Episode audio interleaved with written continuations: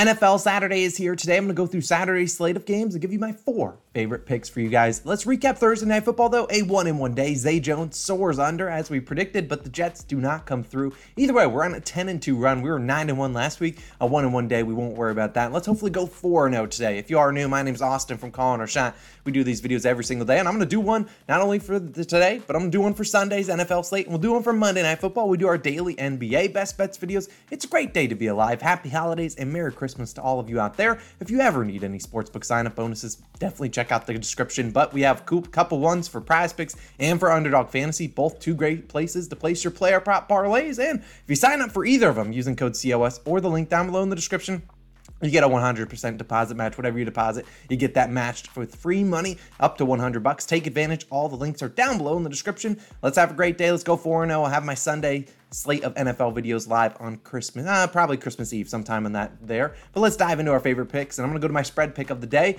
And I'm taking the Ravens minus six and a half, which is currently minus 107 on PointsBet. Now, you look at this Ravens team. I won't lie to you, they haven't looked good as of late. And Lamar Jackson again to be out for this game. They're to rely on Tyler Huntley to step up here. Now, the Ravens haven't beaten a team by seven or more points or covering this line since Week 11 versus the Carolina Panthers.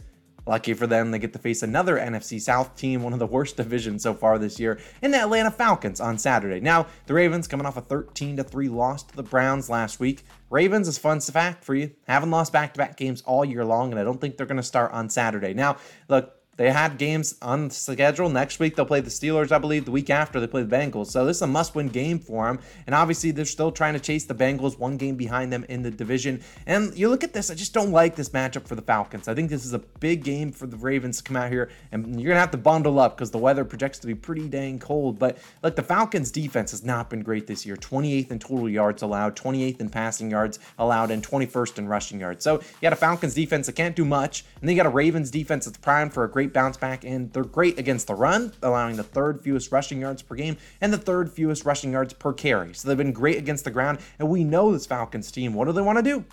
Run the football. And with Desmond Ridder making his second career start, most likely, they're going to force him into some rookie mistakes when he passes the ball, but they're going to want to lean on the run. And it's just not a good offense or defense to run up against the Baltimore Ravens, that is. I like the Ravens offense to get back on track against the bad Falcons defense. I know the Falcons have been cover cover wagons this year. I don't think they cover on Saturday. Give me the Ravens minus six and a half as my player prop or spread pick of the day. But let's dive into three player props and we'll get on out of here. We're diving into Darius Slayton of the New York Giants over 52 and a half receiving yards, minus 113 on FanDuel. Now, I'd probably play this up to 57 and a half. Slayton has gone under this line in two straight games with 42 and 23 receiving yards. But prior to that, he had gone over in six straight games with 90, 63, 86, 95, 66, and 58 receiving yards. And I think Slayton gets back to what he hadn't been doing the previous six weeks prior to the last two. He had some tough matchups against his division rivals, the Eagles and the Commanders, two teams that allow the first and the eighth fewest passing yards. So now you get a Vikings team that allows the second most passing yards. Oh, that's the fewest passing yards. Now you get a Vikings team that allows the second fewest pass or second most passing yards in the NFL, the second most pass yards per attempt. I think Daniel Jones is primed for a pretty good game as well as this whole New York Giants offense. Now, Slayton should be heavily targeted, six plus targets in four of the last five games, and he's been pretty good. The Vikings defense should be able to give up some points to this New York Giants offense. And on the other side, the Giants defense has not been that great, so they're going to give up some points to a very good Vikings offense. You look at the Vikings, allowed 23 wide receivers to hit this over. This just in 14 games. If there's any wide receiver to go over 53 yards against the Vikings, it's likely likely going to be Slayton, the guy that can do it in one play. I really like Darius Slayton. I think you can fire him up in fantasy football as a flex play, but I really like his over 52 and a half receiving yards. Probably play it up to 57 and a half or so. Let's move it on. Two more player props, both unders for quarterbacks. Gardner Minshew of the Philadelphia Eagles under 236 and a half passing yards, minus 114 on FanDuel. I picked this at the highest point. It might go up a little bit, but I don't think so. I play this down to about 225 and a half. Now Minshew is going to be slotted in as the Eagles starting quarterback because Jalen Hurts will be out with the shoulder injury. Now, obviously Minshew, I love to root for him but it's just going to be a tough matchup against the Cowboys coming off a terrible week. The Cowboys stunk last week, losing, giving up 40 points to the Jacksonville Jaguars. Now, you look at Minshew, he made a start last year for Philadelphia versus Dallas, the last game of the season.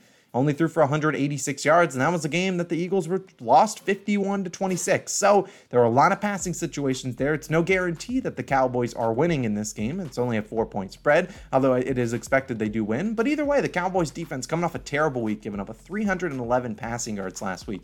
They're one of the better units in the league, and I expect them to bounce back in this game against the divisional opponent. In fact, the Cowboys allow the third fewest passing yards per game, the fourth fewest passing yards per attempt, and at home, their passing defense been even better. I know people pick on Trevon Diggs and other guys, but their secondary's been pretty solid. Now in 14 games this year, 12 quarterbacks, all gone under them. This line, 236 and a half passing yards. And this is not a high line. The only two guys to go over the line against the Cowboys, Trevor Lawrence last week and Matthew Stafford. Now I love Gardner Minshew yeah, I just don't know if he's going to have as, as much of a rapport with his wide receivers as we've seen Jalen Hurts starting every single game this year. Now, you look at the Cowboys at home, held all eight starting quarterbacks under this line, and that included Tom Brady, included Joe Burrow, two of the more pass happy offenses in the league. I don't expect the Eagles' game plan to be pass heavy. Expect them to lean on the ground game with Boston Scott, Kenneth Gainwell, and obviously Miles Sanders. We saw Jalen Hurts first the Cowboys earlier this year, only threw for 155 yards and only ran for 27. So I think they're going to limit him. I don't really love back trusting a backup quarterback to go over a line like this.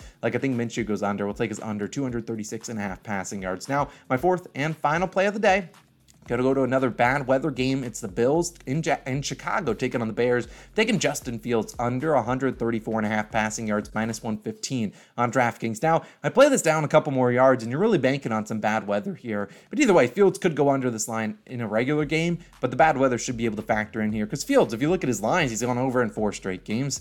But like I said, the weather's going to be bad. It's expected with a high of 13 degrees, probably lower, because there's 20 to 30 mile per hour winds expected in this game. And he also gets a tough matchup against a Bills secondary that's getting healthier and looking pretty solid. Now, you look at the Bills, able to hold down Tua Tagovailoa and the Dolphins' high-flying passing offense last week. I think Tua threw for 230 yards, which is honestly a lot or very little for Tua, who's normally throwing for over 300. And you look at Josh Allen's yardage numbers; he's sitting at 220 and a half. Normally, Josh Allen's in the 275. So it's clear, and you look at Justin Fields not to throw an interception. Justin Fields did not throw a pick. It's minus 190. I think the books are pretty clear. He's not going to be trying to stretch the field. He's not going to be throwing it a lot. I think a very run heavy script, and it helps that Khalil Herbert, a very good running back, the backup for the Bears, will be back for this game. He's just got taken off IR. David Montgomery's still there. Justin Fields can scramble and make plays. I think we're expecting a very run heavy script. Not just me, the books are expecting a very run heavy script for this uh, Bears offense. I'm not a meteorologist, but I do not expect a very pass happy game with a ton of wind, very cold game. I think we're going to see a lot of ground game for both teams. Maybe the Bills throw a little bit more because obviously it's the Bills. They'll throw it in the worst of the worst conditions. But you look in a bad weather game earlier this year versus San Francisco in Chicago. Granted, that was rain and not just cold weather and winds. You saw Fields only complete eight passes for 121 yards going under this line. He got 51 of those yards on one play. I know it's a low line, but I think it's low for a reason. Fields can run and scramble and make plays with his feet, but he's been getting banged up. He's always limping every single game. So, look, I love Fields. He's been great this year, but I'm taking his under 135 or 34 and a half passing yards. You might have be able to get it a little bit right around that line on a bunch of different books. But sorry, Fields, I love you, but I'm going to take in your under. So, those are my favorite plays of the day. Four plays, stick to it. This is for Christmas Eve slate of games. Happy holidays. Merry Christmas to all those out there. We'll have a separate video for Sunday's slate. Obviously, it's Christmas, but we'll post that probably on Friday or on Saturday, probably evening. We'll probably live around 5 or 6 p.m. Appreciate you guys as always. Let me know your favorite plays down below in the comments. Let's go 4 0 today. Let's have a great day, and I'll see you guys back again for the normal NBA daily videos and, of course, all the other videos you know and love on the channel. My name's Austin. I'm signing out. Use those sportsbook sign up links for PrizePicks and for underdog. You sign up using code COS or the link down below. You get 100% deposit match. Take advantage of it. Spend time with your friends and family. See you guys in the next one. Peace out.